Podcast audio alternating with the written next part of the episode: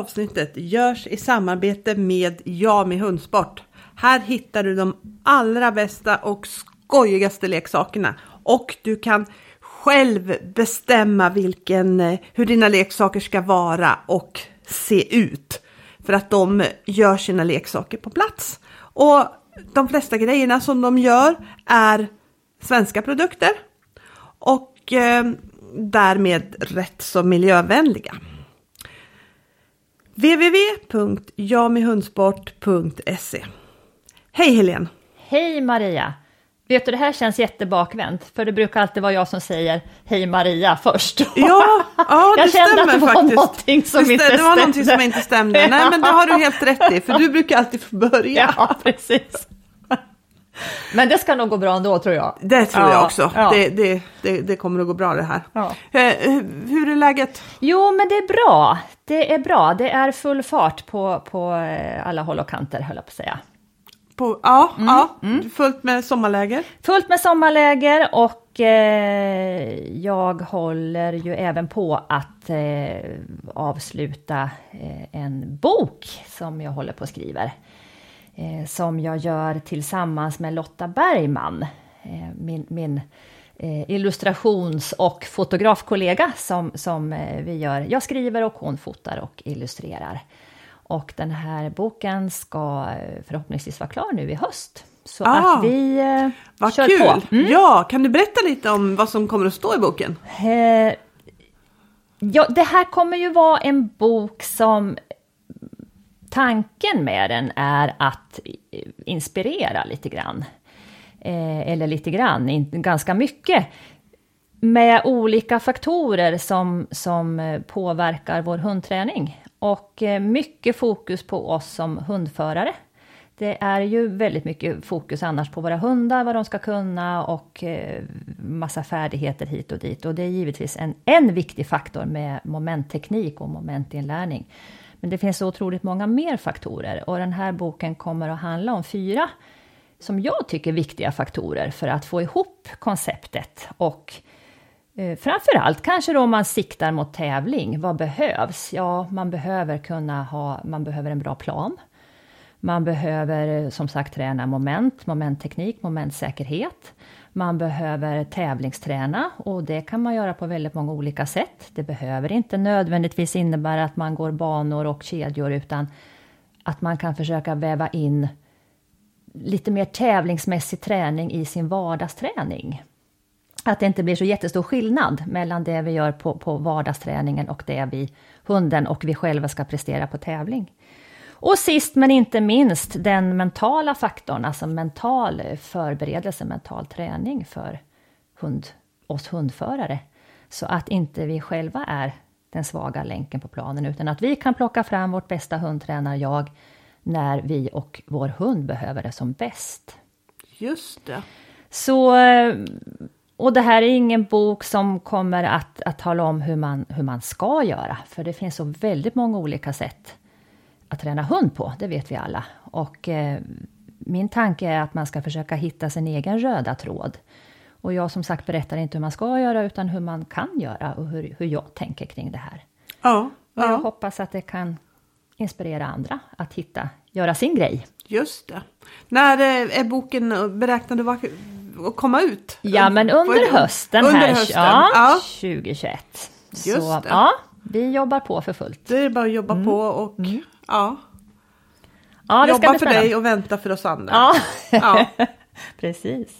precis. så är det. Ja. Ja, och själv då? Vad, vad, vad händer i ditt liv just nu? Nu är det full fart med träningen kan man väl säga. På, med båda hundarna. För, för nu har ju tävlingssäsongen kommit igång lite grann och Oj ska till VM i Schweiz. Så mycket fokus på träningen På träningen där ja. med honom då. Ja, För tiden mellan sista rankingtävlingen och VM är ju förhållandevis kort då. Mm. Så det gäller nog att stå i ganska bra där Mm. tror jag. Har du några andra tävlingar inplanerade eller kommer du träna på här nu utan att tävla fram till Med VM? oj kommer jag definitivt att träna på. Mm. Eh, Jag fick väl kanske den checken och den, de svaren som jag behövde ha för vidare träning på rankingtävlingen. Mm. Faktiskt. Just det. Och sen så ska vi försöka få till lite inomhusträning för att jag tror att eh, eh VM där i år kommer att gå inomhus. Jaha. Så då vill man att, hund, vill jag att hunden ska vara lite vanlig. Ja. För det, dels är det lite annorlunda på vittring och sen så eh, ser ju hunden lite annorlunda inomhus tycker Mm. jag. Så, så det kan vara smart att eh, uppdatera den träningen lite grann. Så. Vet ni om det kommer att vara i en träningshall eller ridhus eller vad, Det, vad ska det var för vara i en, det ska vara i en träningshall som är för hundar. Nej, Nej. det ska vara nålfilsmatta. det. Men jag vet inte. Jag, jag vet inte riktigt om det stämmer och jag vet inte riktigt vilken typ av nålfilsmatta det är. Nej. Men eh, jag hoppas i så fall att det är en bra nålfilsmatta. Mm. För annars är ju det lite... Eh, ja, kanske inte jättebra. Inte helt optimalt. Nej. nej, Nej. det är det inte. Nej. Så vi får se. Tränar du mycket på olika underlag när du tränar? Ja, det försöker jag ju att göra.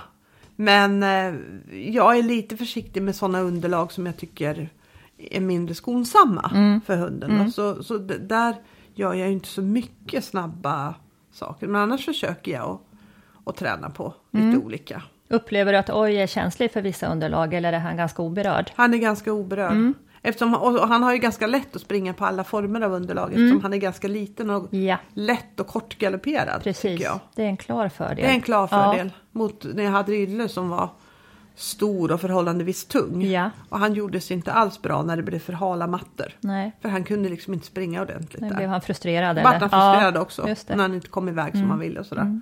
Så det går bättre för Oj, kan Ja, jag tycka. ja.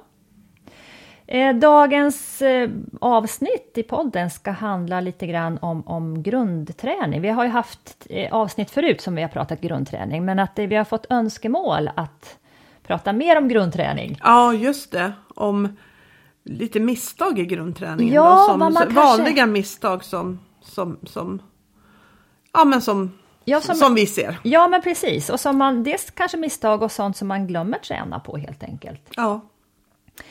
Om du skulle få välja en enda sak att träna på med valpen den första tiden, vad skulle det då vara? Om, om, om vi bortser från miljö, träning och socialisering.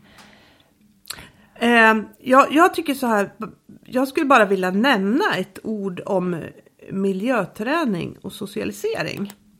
Som, som jag tycker ibland att de begreppen är kanske lite, lite missförstådda vad hunden ska göra när man miljötränar och när man socialiserar den.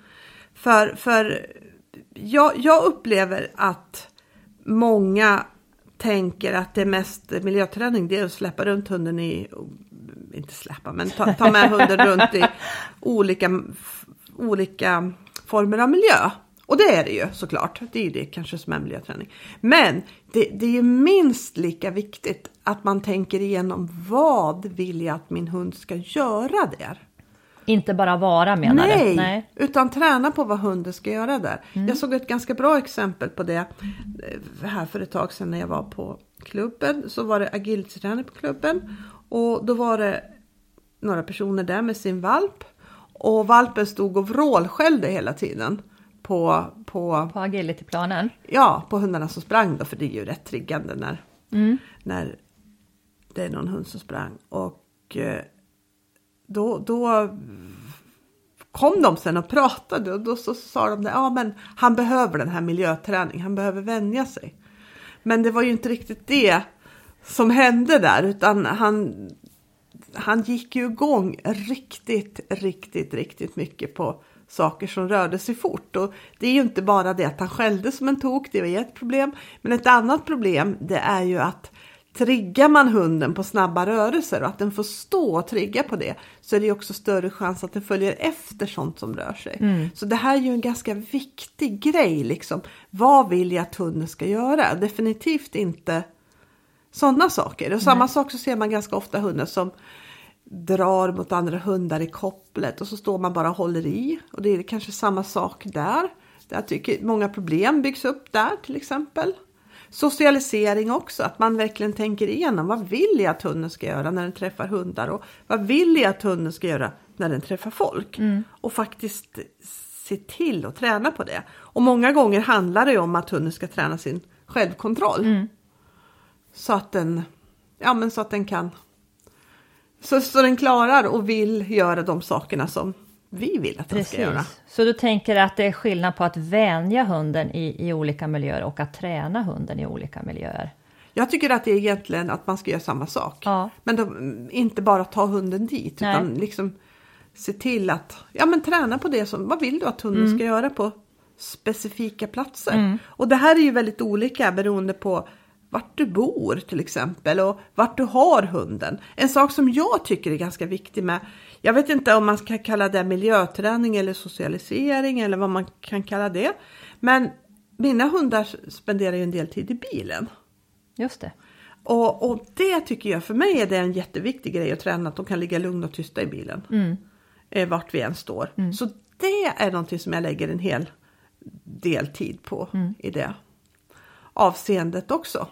För det, det, det, det är lätt att träna in från början.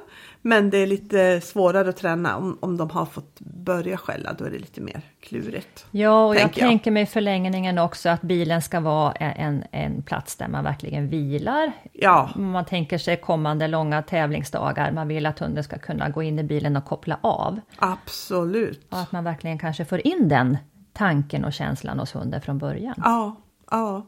Men som du säger att det har ju också väldigt mycket att göra med var, var man bor och vilken miljö som är hundens vardagsmiljö. Ja, Eh, just det här att, att eh, bor man på landet som, som både du och jag gör, då blir det ju per automatik mera träning på att hunden ska kunna vara lös i skog och mark utan att Absolut. jaga vilt, fåglar, eh, eventuellt andra hundar som, och, och människor som dyker upp. Och det kan ju vara en liten svårighet märker jag, som, som det är väldigt sällan vi möter någon på när jag är ute och går med, med hundarna i skogen. Men om vi gör det så blir ju det väldigt intressant att Ja. det helt plötsligt kommer en människa Det och en hund. ju det, ja. Så det är nästan svårare än att det springer förbi ett rådjur. ja.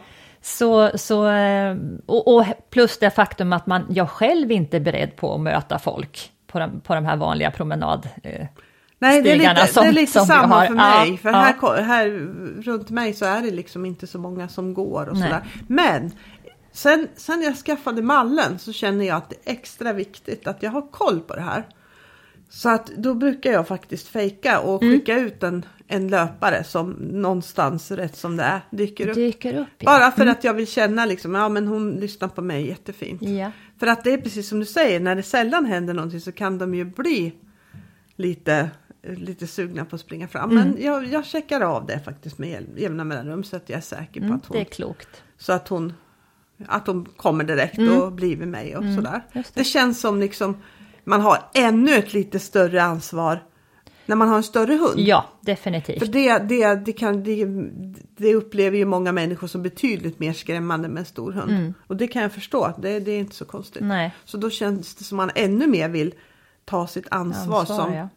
Hundägare då. Mm. Och det är samma sak, eh, du har ju sett, eh, du vet hur min tomt ser ut, den är ganska stor och Mm. avlång och finns egentligen inga tydliga gränser. Nej. Så att ibland så kan det komma folk och springa här på tomten, Mhm. orienterare och liksom så här. Och det vill man ju också vara säker på att hunden inte sticker dit. Nej, just det. Om de råkar springa över tomten då, för det finns ju inga staket eller något Mm. Nej, sånt. Då. precis.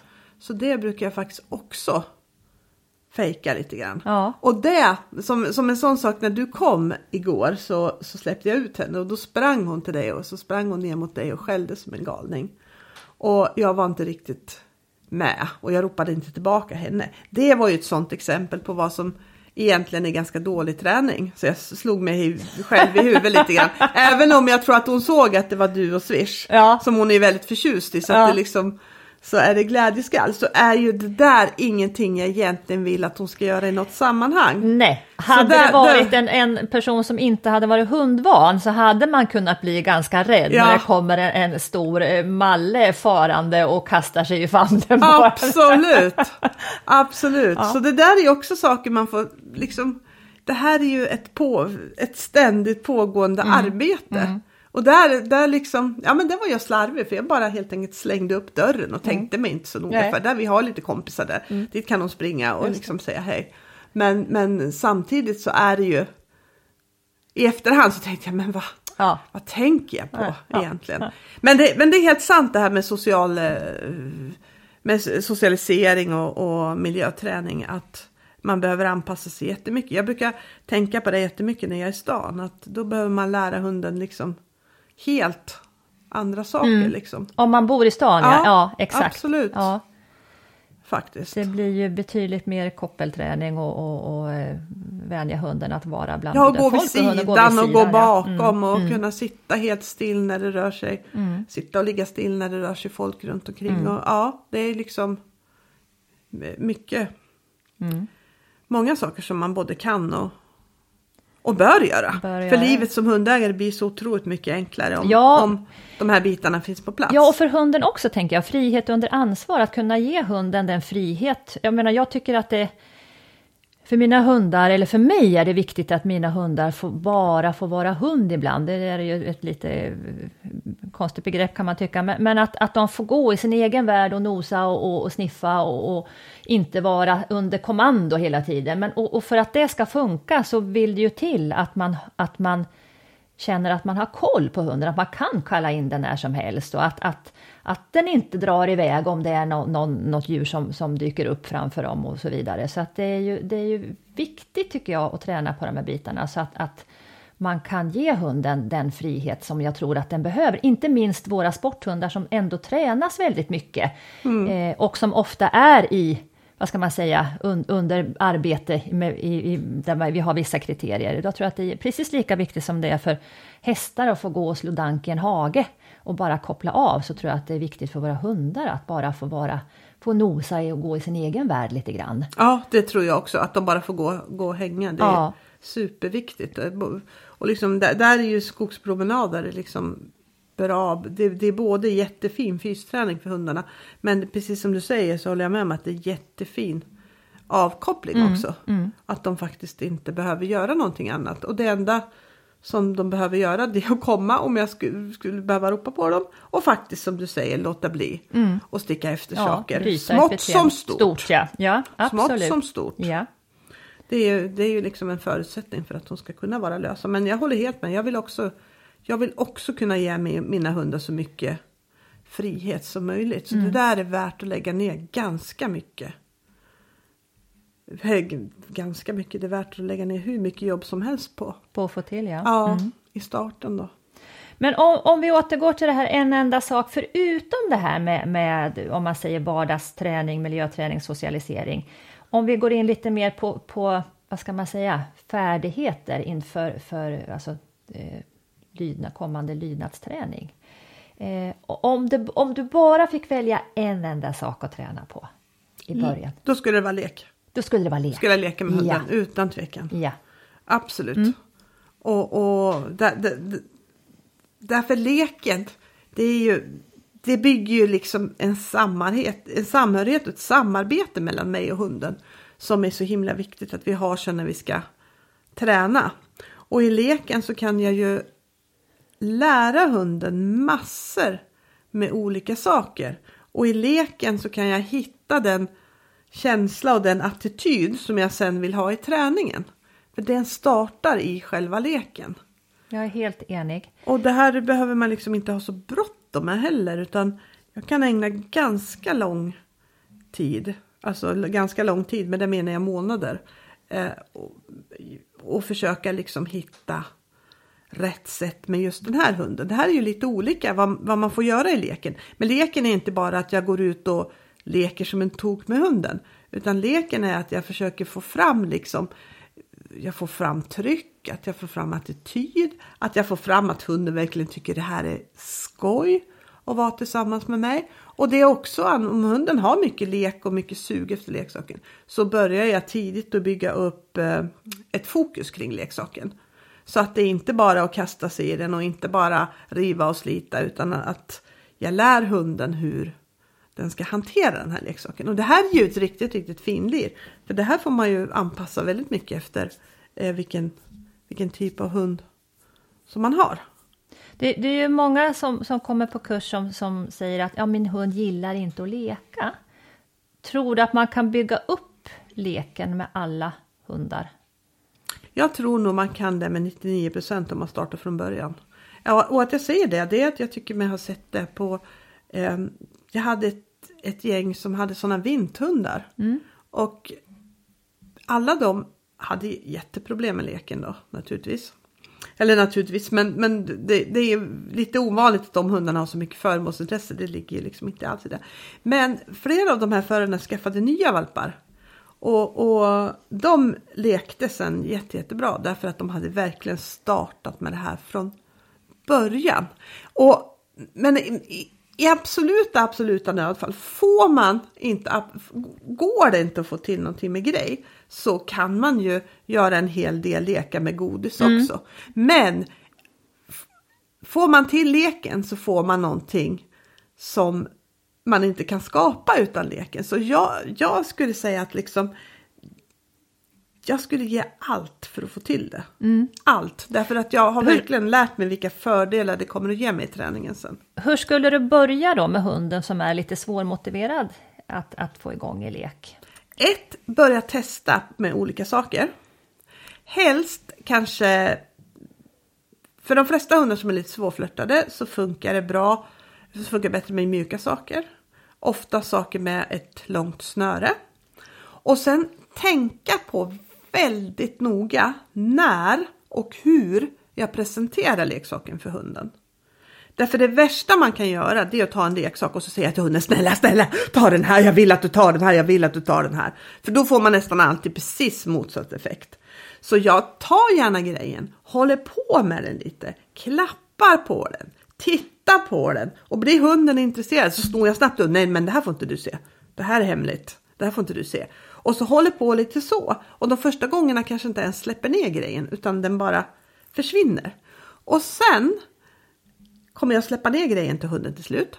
Men då tittar jag väldigt noga. I vilken sekund tror jag att det är störst chans? För när man bygger upp den här mystiken så kommer den att stiga, stiga, stiga, så kommer den till en topp, sen kommer den att sjunka. Mm. Och då gäller det att man liksom fångar upp den där ganska nära toppen någonstans.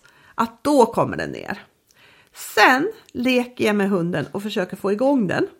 Och tänker att får jag igång den några sekunder så räcker det. Men jag vill avsluta leken. För om hunden tröttnar på leksaken innan jag avslutar så slutar jag lite på minus. Ja, och, och då tänker du att hunden inte nödvändigtvis behöver gripa utan att den bara engagerar sig och kanske jagar efter i början. I allra får, första ja, början ja, så ja. ja. Så det, det, det gäller liksom att få fram någonting. Något intresse för leksaken. Ja. ja. Och, och um, här får man ju liksom testa, testa lite olika varianter.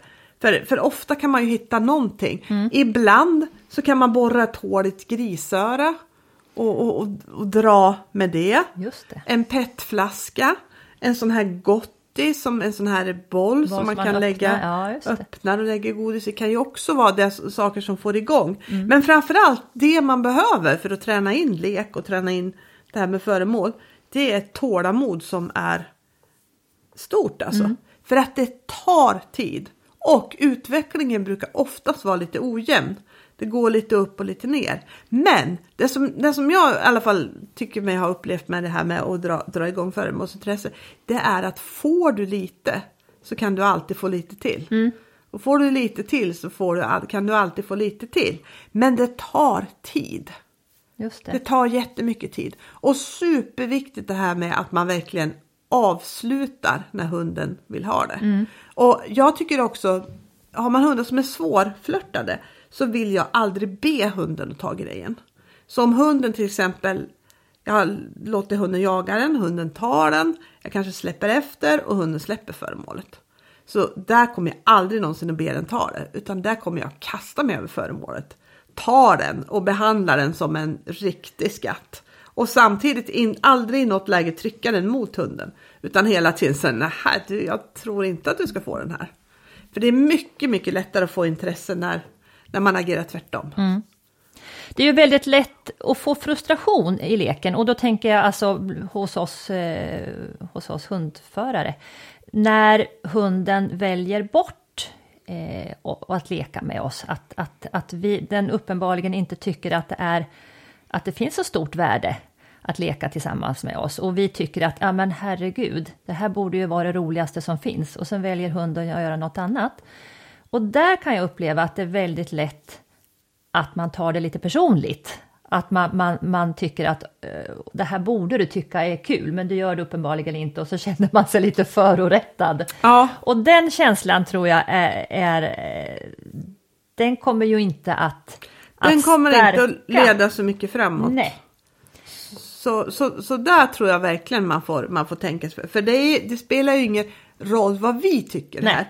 När det gäller belöningarna. Liksom, det, det är, vad, vad, vad säger hunden? Mm.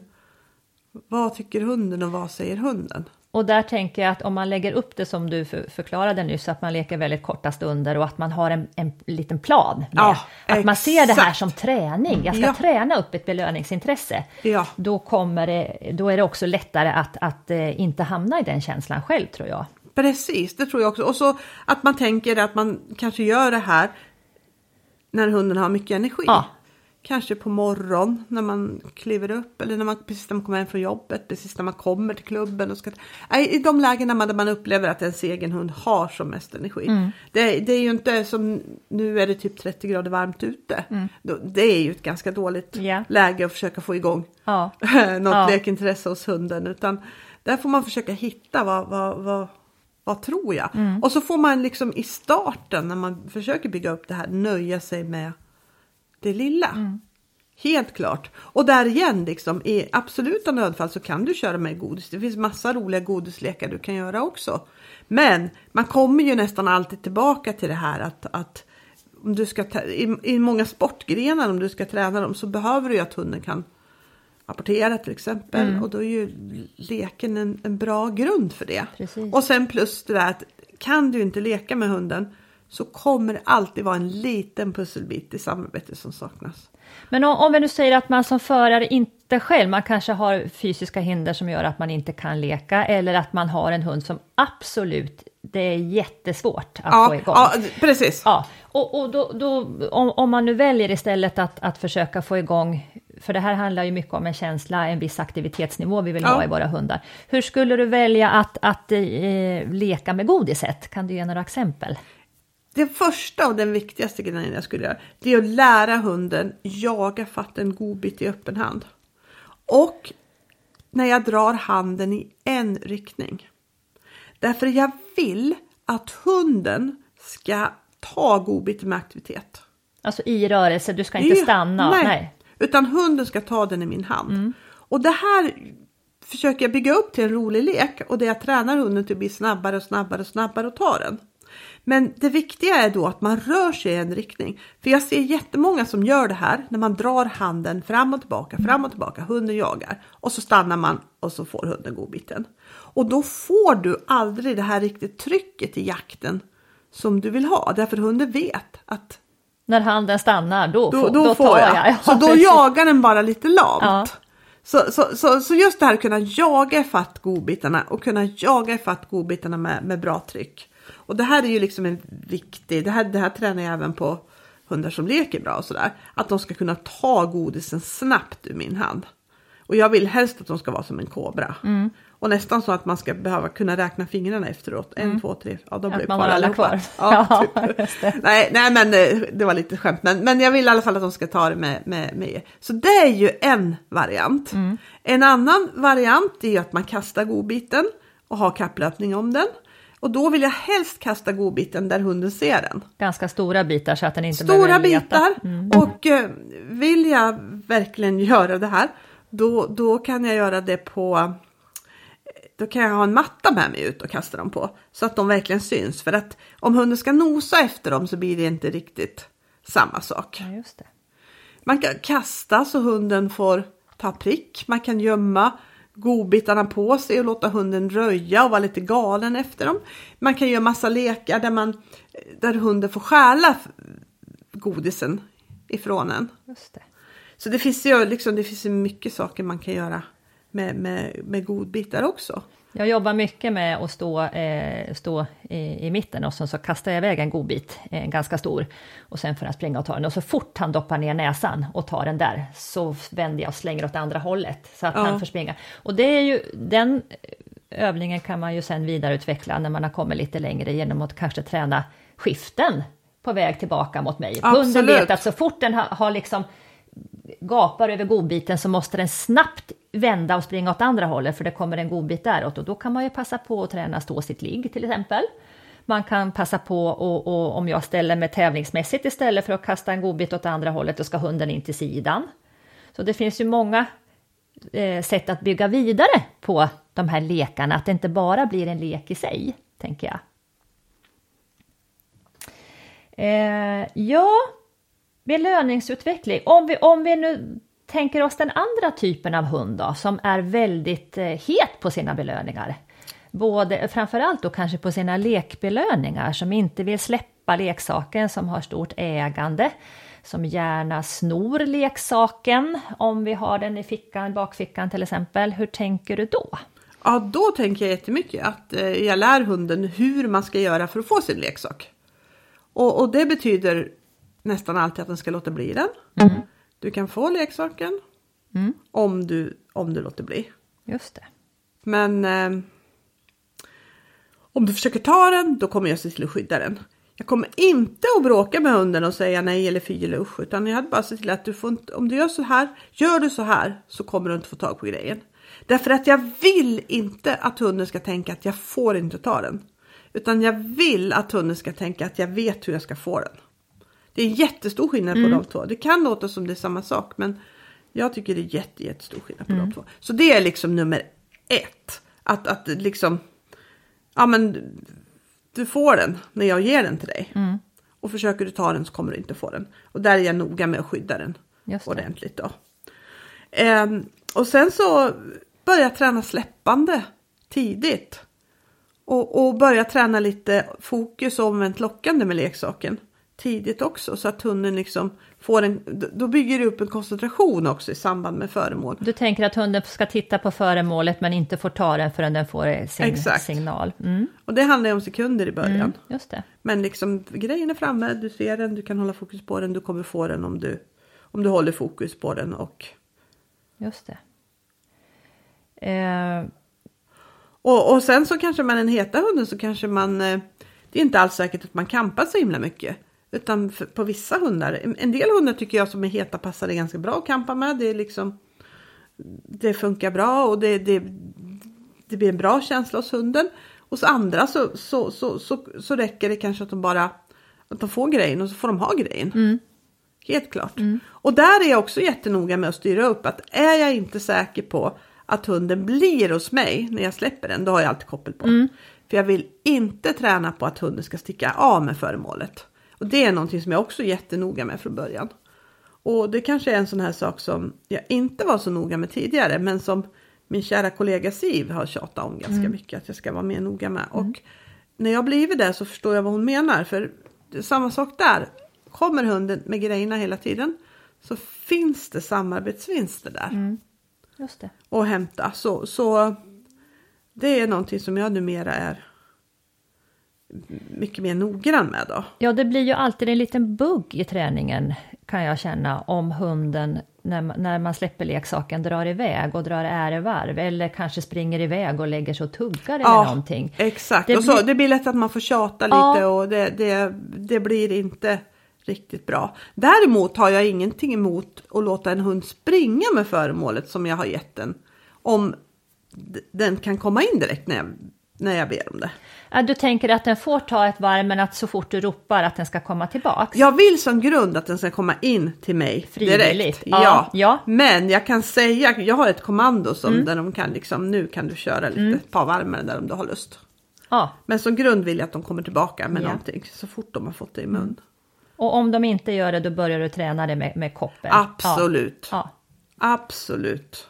Jag har ju fått jobba mycket med det med, med Swish, min, min unga hund, som inte har velat komma tillbaka med grejerna. Och jag har gjort precis som du jobbat med, med Lina och jag har även jobbat i små utrymmen i badrummet till exempel, där det inte är så inbjudande att springa omkring. Eh, där, jag, där det har varit lättare för honom att faktiskt välja att komma tillbaka för att leka med mig än att dra grejer och slå sig själv i huvudet med, med ja. leksaken. Så att det har faktiskt, jag ska inte säga att det funkar helt klockrent alltid, men det är väldigt, väldigt stor skillnad. Väldigt mycket bättre, ja. Och det gör ju också att det blir mycket mer flyt i träningen. Ja. Eh, och, och, också att hunden att man ser att det finns ett, ett, vad ska man säga, ett värde att komma tillbaka, det finns en vilja att komma tillbaka. Ja. Eh, att det faktiskt är roligt att fortsätta träna med mig istället för att dra iväg och göra Och saker göra på egen hand. i- Ja, exakt. Mm. Så den där biten är ju kanske, det finns mer i den än, än, än bara att träningen ska flyta. tänker jag. precis. Men, men det här med släppande då? Eh, hur tänker du kring det? Hundar som inte vill släppa sin leksak, hur börjar du att träna det? Alltså, det, det, det, det, beror, det beror lite på vilken typ av hund. Men är det en hund som, eh, som är väldigt, som, som, som, du kan, som du kan tro kommer att ha väldigt mycket intresse för, för, för grejerna. Då är det ju bra att börja träna loss kommando med godis bara i början. Just det. Så att du börjar liksom från att lära hunden loss, godis loss, godis loss, godis loss, godis loss, godis. Och sen så misstänker jag att det kan vara svårt. Eller är det en hund som jag vet har lärt sig och, och låta bli att släppa. Då börjar jag med föremål som är lättare att släppa. Då är ju liksom fårskinnspäls och sådana saker, det är ju liksom, det är ju inte så bra. Nej. Utan då kan det ju vara en, en kampdutt. Men ibland så är det också för, för skoj. Då, k- man kan ju gå ända tillbaka och använda bestick, en kniv. Och, och ja, men göra det så att det, det, det jag vill få till det är att det ska bli mycket rätt. Och när jag kan få hunden att göra rätt så måste jag också träna mycket på att hunden ska tjäna på att göra rätt. Att liksom, det ska kännas bra att släppa. Det ska vara ett, jag vill att min hund ska tänka om jag släpper så är det ganska stor chans att jag får tillbaka den. Och det här får man inte glömma att träna. För jag, jag ser ganska många som tränar det här bra separat. Men så glömmer de bort att träna det när de tränar moment. Och då fastnar, då fastnar hunden i grejerna. Precis. Det blir situationsbundet Ja. lite grann. Och sen tror jag också ett, ett misstag man kanske gör där, det är att man, eh, den, den typen av hund som då älskar att kampa och, och kanske har ägande på föremål, att man leker för länge innan man säger åt hunden att släppa, alltså att den hamnar för mycket i kampkänsla eh, innan man, man säger sitt losskommando. Det kan jag uppleva att, att om, om man, ju kortare tid man leker, desto lättare blir det för hunden att kunna släppa föremålet. Absolut, men samtidigt så har det ju lite med, med en del av de här hundarna att de behöver få leka hyfsat mycket för att de ändå ska bli nöjda. Ja. Så, så då, då kan man säga ett, ett trick där det är ju liksom att du kampar och du kanske kampar och du kampar och sen släpper du hunden och låter hunden ha grejen en stund.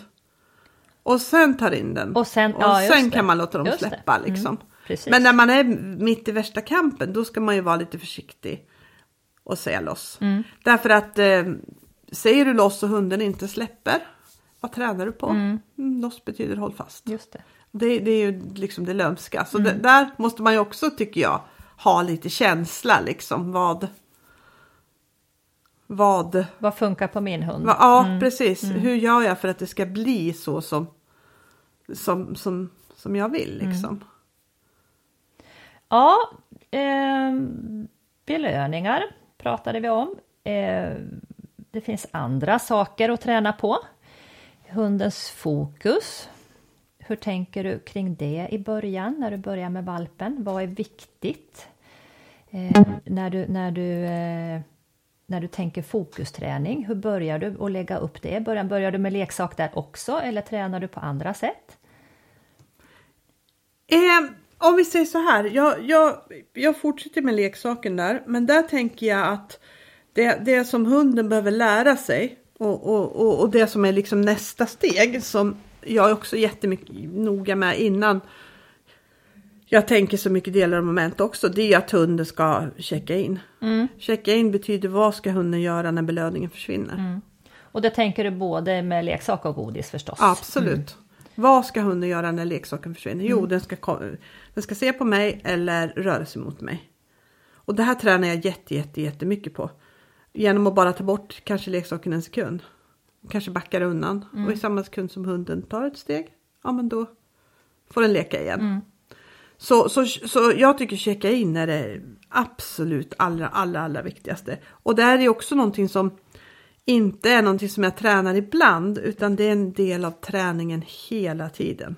Och det ett, i början så, så, så, så, lär jag hunden det med mycket belöningsförväntan. Att kommer du in igen så får du nya belöningar. Kommer Ja. du in igen får du nya belöningar. Men med tiden blir det, kom in igen så får du en uppgift. Och sen får du ny belöning. Och sen så blir det mer och mer. Men kriteriet är alltid efter en belöning att checka in. Där kan jag också uppleva att, att det, folk har ju blivit mer medvetna om det här med att checka in, men att man också kanske gör precis som du sa med, med släppanden, att man tränar det separat. Ja, och, sen, glömmer man bort, det, att, att liksom fasa in det i träningen. Och det här är ju någonting som jag verkligen, verkligen, verkligen skulle vilja lära alla. Därför att om, eller om, när, ska vi säga, din hund är bra på att checka in, då är det ganska lätt att träna helhet på tävling. Just det, precis. För då kommer hunden att jobba vidare efter momentavsluten. Exakt. Ja. Det finns ju lite övningar som man kan göra på checka in, eller li- lite olika övningar som man kan träna hunden på att checka in. Vi har ju döpt de här till lite olika saker. Vi har Ja. döpt dem till eh, brända fingrar, kaninen, hopp i havet och statyn. Statyn, statyn har jag nog missat. Ja, ja, jag, jag, jag jobbar mest med de tre första Ja. ska jag säga. Så att eh, statyn är den som jag jobbar absolut allra minst med. Det är också. lite roligt för att folk har lite olika namn på dem där. Ja, nu vill jag göra den här kängurun, var det någon som sa. Kängurun, aha! Ah, Och jag antar att det var kaninen det var nog kaninen skulle jag kunna tänka mig. Och det här att vi satte namn på dem, det är bara för att man ska kunna skilja dem lite åt. Men det här är ett sätt egentligen att hjälpa hunden och lära sig vad den ska göra när belöningen försvinner på ett väldigt lätt sätt. Så man liksom egentligen lägger upp det så, så att hunden råkar hänga på Ja. och råkar kasta en blick på oss och råkar göra det vi vill. Så att vi får en chans att, att, att, att belöna det då. Så vi kan få fram mer och mer av det. Och det hunden gör ofta blir den bra på. Absolut. Och som sagt igen, det här med liksom att checka in är ju en av de absolut viktigaste sakerna för att man ska få till bra träning. Ja, för att ofta så ser man ju det blir en liten gråzon för hunden efter belöningen därför att man själv checkar ut lite grann som förare. Exakt. Man, man släpper hund, den mentala tråden med hunden, stoppar på sig leksaken kanske, prata, börja s- prata med träningskompisen eller börja fundera på, aha, vad ska jag göra nu? Och de här, vad ska man säga, små, små luckorna, mentala luckorna, där hittar ju hunden ett mönster Absolut. hos oss där den lär sig att ja, men här har jag ingen direkt uppgift så då kan jag ju kanske nosa lite på backen eller titta på, på andra ja, saker. Och, exakt. ja, ja. Och det här gör ju, som vi var inne på också, att det blir mycket, mycket svårare när man kommer på tävling. Moment slut, man kanske berömmer sin hund lite grann, men sen ska den ju vara på direkt igen, för man ska gå vidare mot nästa startpunkt och hunden ska göra en ny uppgift. Och är den då inte tränad på det, då kommer man ju få jobba jättemycket på att få med hunden igen. Istället för att Absolut. det här blir som en, en god vana. ja, ja. Det här är så himla, himla, himla viktigt. Mm. Det för är att- det verkligen. för, för att få till det. Och, och, och just det här med, med, med fokus så, så tycker jag det här är en viktigare, det är ett viktigare sätt att träna fokus på än att träna att hunden passivt ska stå och titta på dig. Ja, För den, den känns inte som man har jättestor nytta av på det sättet. Liksom. Nej, det kan vara en del i träningen, men jag håller med om att jag tycker att den här biten är, känns mera, eh, att jag har större nytta av den i, i, i den praktiska träningen, definitivt.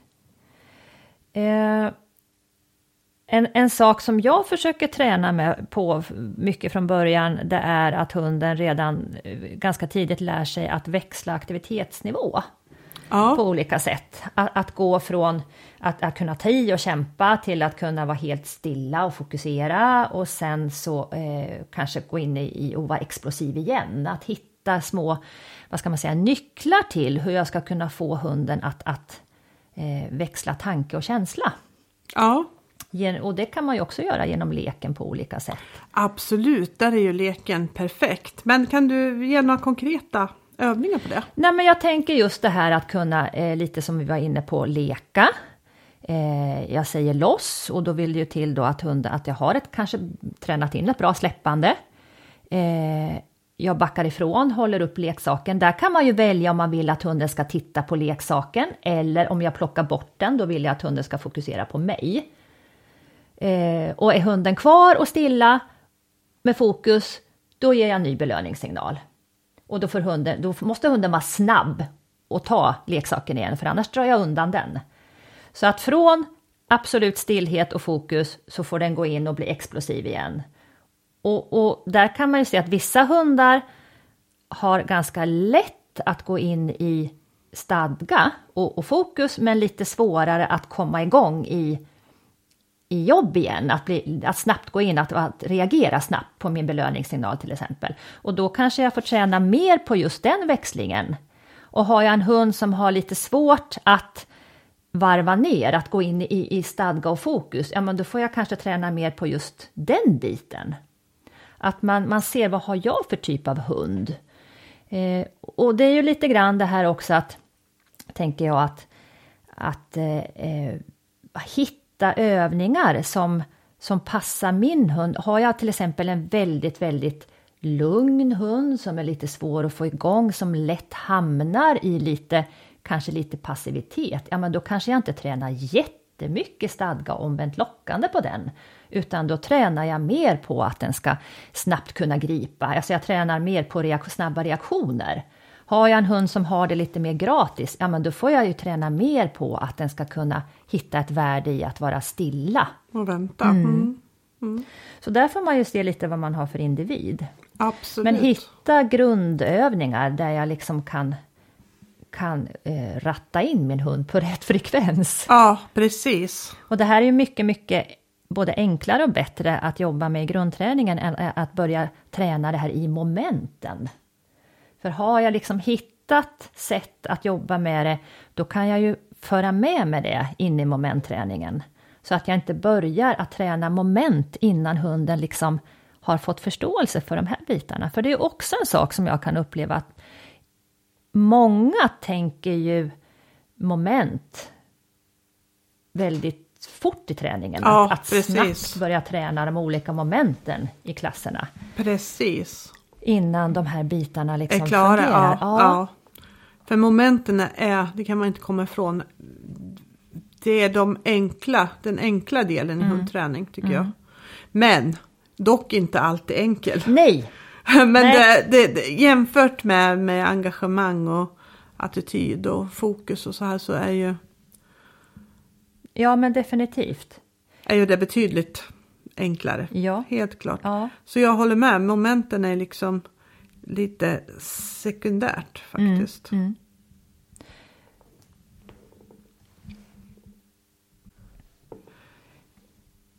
En annan sak som är väldigt bra det är att hunden verkligen vet när den ska vara fokuserad och inte eh, när vi tränar med den och inne på planen. Mm. Hur, vad tänker du runt det? Ja, men jag tänker att jag har en startsignal när jag startar upp träningen. Ungefär som jag trycker på en startknapp och det kan vara en fras eller det kan vara en signal eller det kan vara mitt sätt att, att röra mig. Eh, där jag vill att hunden ska tänka träning direkt. Eh, och sen försöker jag tänka att medan vi jobbar så vill, ska både jag och hunden vara 100% fokuserade. Sen kommer vi ju med, med valpen kan jag ju också uppleva att det här är ganska korta stunder. Det är väldigt korta. Ja, alldeles vi tränar ja, sekunder ja, kanske. Mm. precis. Och när det då är eh, vad jag brukar kalla för ett litet standby-läge i träningen, då vill jag tala om det för min hund och då säger jag paus, säger jag. Och med valpen då som inte kan liksom sitta och ligga kvar och vänta, där böjer jag mig bara ner och tar i halsbandet, kanske sätter mig ner bredvid hunden och så tar vi en kort paus. Och det är inte att växla med passivitet. För passivitet tänker jag för mina hundar, det är något helt annat. Det, det, man är aldrig passiv helt och hållet på planen, alltså att man släpper träningstanken, utan passivitet för mig det är vila. Då går mm. man till bilen eller till buren eller någon annanstans där man liksom kopplar av. Här vill jag kanske inte att min hund lägger sig ner och somnar, Utan här vill jag att den ska vara beredd att starta upp igen. Men den behöver inte hålla 100% fokus, fokus. på Nej, mig. just det. Nej. Just det. Men jag, jag är noga med att tala om det innan hunden själv tar en paus om du förstår vad jag Ja. menar. Att när hunden har släppt leksaken till exempel, för det är ofta där, det, det, de, där situationen uppstår, eller när hunden har svalt godbiten och jag vill ta en paus, då är jag snabb och säger paus och sen så tar jag halsbandet och sätter mig ner och klappar den lite grann. Och sen kan jag prata lite med min träningskompis eller bara låta hunden vara. Det kanske handlar om allt ifrån ett par sekunder upp till någon minut eller två och sen sätter vi igång igen. Ja, Så att jag försöker vara noga från början med att, att är det, är det standby-läge eller är det träning? Det finns liksom ingenting däremellan. nej. Och det tror jag man ska vara noga med. Efterhand så vill jag träna min hund på att kunna sitta och vänta eller ligga och vänta på planen. Eh, medan jag, om jag behöver tänka eller prata eller, eller hämta någonting. Men innan hunden kan det så är det ju väldigt dumt att börja träna eh, lägg dig och sen så lägger sig hunden och sen far den upp igen och så nej men lägg dig sa jag. Eh, och sen får jag liksom börja tjata på hunden. Då är det bättre att, att, att faktiskt säga paus och sen hålla halsbandet och sen träna på att hunden ska kunna ligga och vänta som en separat del. Så att inte det blir ett irritationsmoment Nej, i nej träningen. precis. Precis. Eh, och inte minst eh, kan man ju uppleva det när, när man eh, på kurs, när, för där blir det ju ofta eh, pauser när man ska prata med instruktören. Ja, Att, att man, man kanske lägger hunden ner och sen är man hunden inte riktigt van att ligga och vänta. Vilket gör att, att den börjar krypa iväg och nosa eller resa sig och så får man säga till hunden igen och så blir det ett tjat hela tiden. ja. Och då är det mycket bättre att bara koppla upp den eller som sagt ta i halsbandet eller någonting eh, medan, medan den väntar. Ja. Och sen starta upp igen. Men pausläge och startläge tänker jag. Träna in det från början. Ja, ja, håller helt med. Och där, kan det, där är det också smart att träna in en, en pausplats. Ja, en bädd eller någonting. Ja, en bädd, exakt. Mm. eh, en biabädd eller en sån här bädd på ben. Där man lär hunden att gå upp. Mm. För då kommer varje gång man behöver lyssna på instruktören, varje gång man behöver tänka eller sådär. Så kan man låta valpen gå upp där Ja, och vara där. Precis. Då blir det liksom en tydligt, då, då, liksom, då har den den platsen att vara på.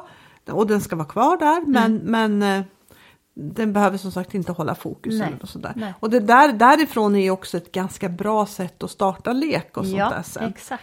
För då kan du gå lite, om du inte har lärt hunden verkligen vara kvar där, så kan du gå lite med grejen och dra grejen lite efter det och att du kan få liksom lite explosiva starter som gör det också lättare att få igång hunden och få hunden fokuserad. Mm. Så en pausplats är ju liksom guld värt Mm. att träna in.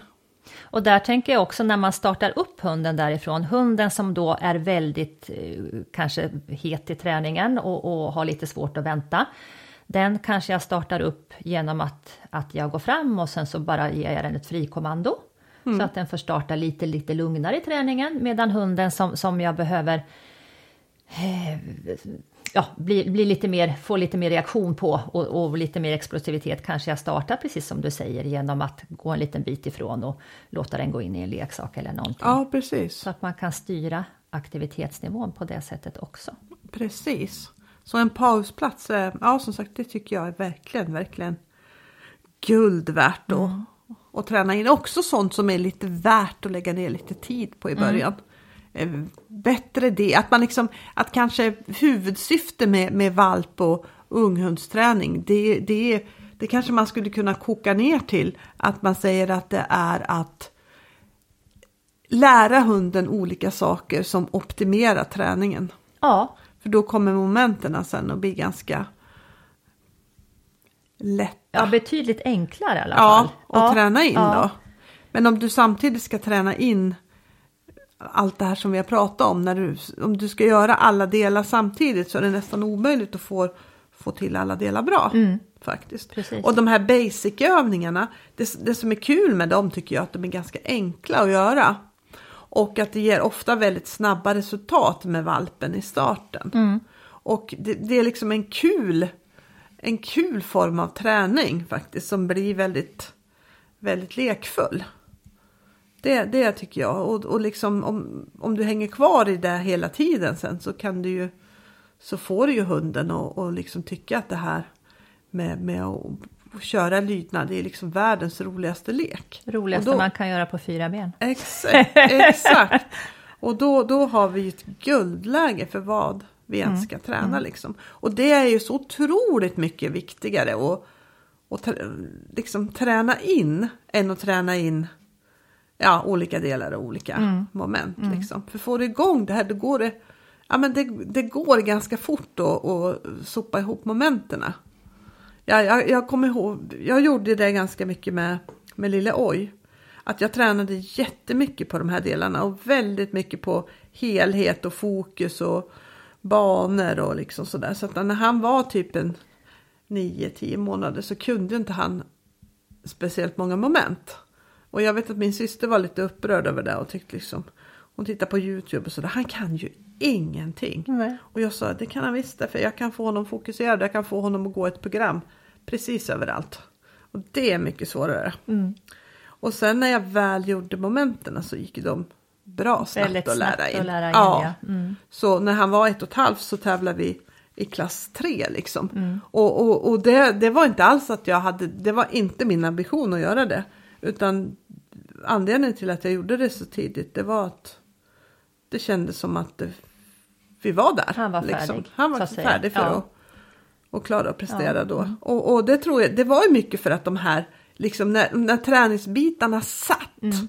då, var, då var momenterna Mm. inte jättekluriga. Nej. Sen, sen där igen så skulle inte jag säga liksom att det är ju inte så att, att jag har tio moment som sitter tio smack. Det är väl Men ingen har- som har. Nej, nej. Däremot har jag tio moment som han kan ganska bra under normala förhållanden. Så, så ja, nej men det här med, med tränings, jag vet inte vad man ska kalla det för, men tränings... Eh, träningsmönster och träningsattityd, om hunden förstår det, då, då, då har man vunnit ganska mycket. Ja, och att man har Mm. hittat ett, i, i den här grundträningen, att man hittar ett slags eh, en kommunikationskanal med sin hund så att man förstår varandra.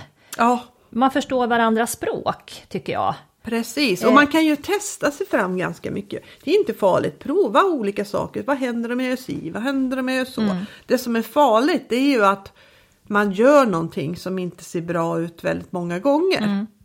Att man liksom fortsätter med en dåres envishet och Mm. ska göra någonting fast det egentligen inte funkar så Nej, bra. precis. Men det där att prova behöver man inte vara alls rädd för. Liksom. För de allra flesta hundarna lär sig inte benhårt på att göra någonting några gånger.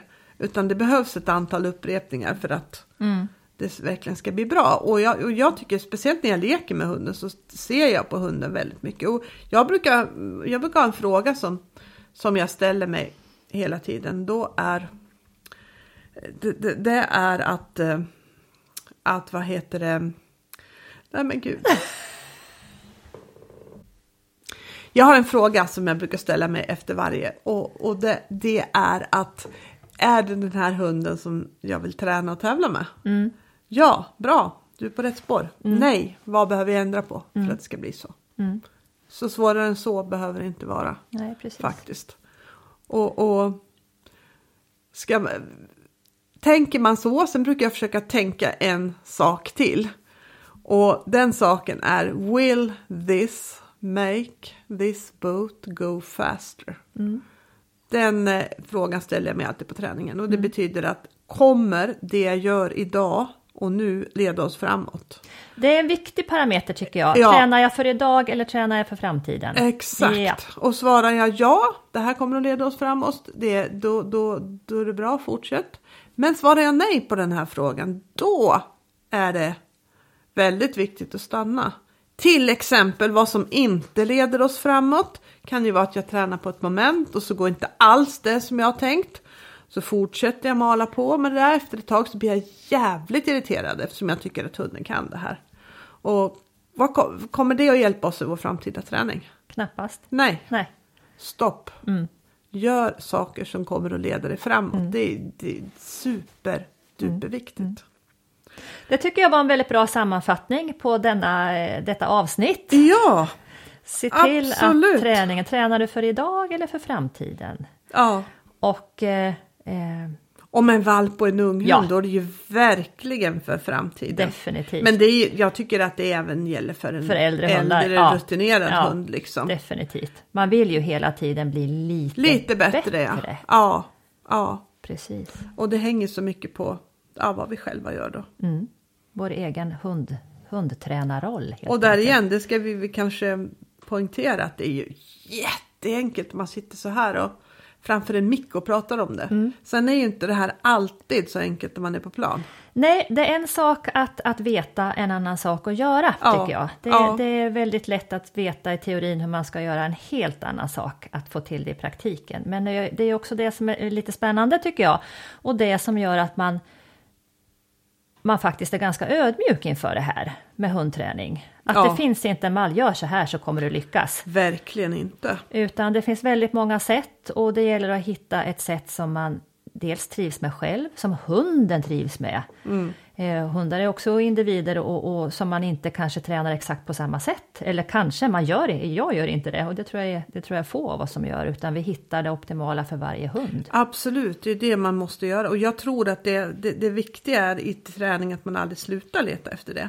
Utan det, kom, det, det finns, om du håller på att träna på någonting, någonstans bakom ett hörn så finns det ett bättre sätt. Och ibland så får man slita jävligt mycket för att hitta det där. Det är ett väldigt stort hörn som man måste runt innan man kan hitta det. Men jag är säker på att man i nästan alla fall kan hitta ett bättre sätt att göra det på. Men där då får man försöka vara lite ödmjuk och inte tänka att ja, men, det här har ju funkat på sju hundar förut.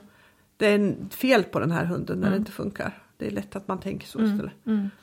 Istället för att verkligen leta lösningar. Precis. Bra sammanfattning! Ja. Vi tackar för eh, den här gången. Det gör vi verkligen. Och det här avsnittet sponsras av jamihundsport.se. Bästa hundleksakerna. Tack för oss! Tack för oss.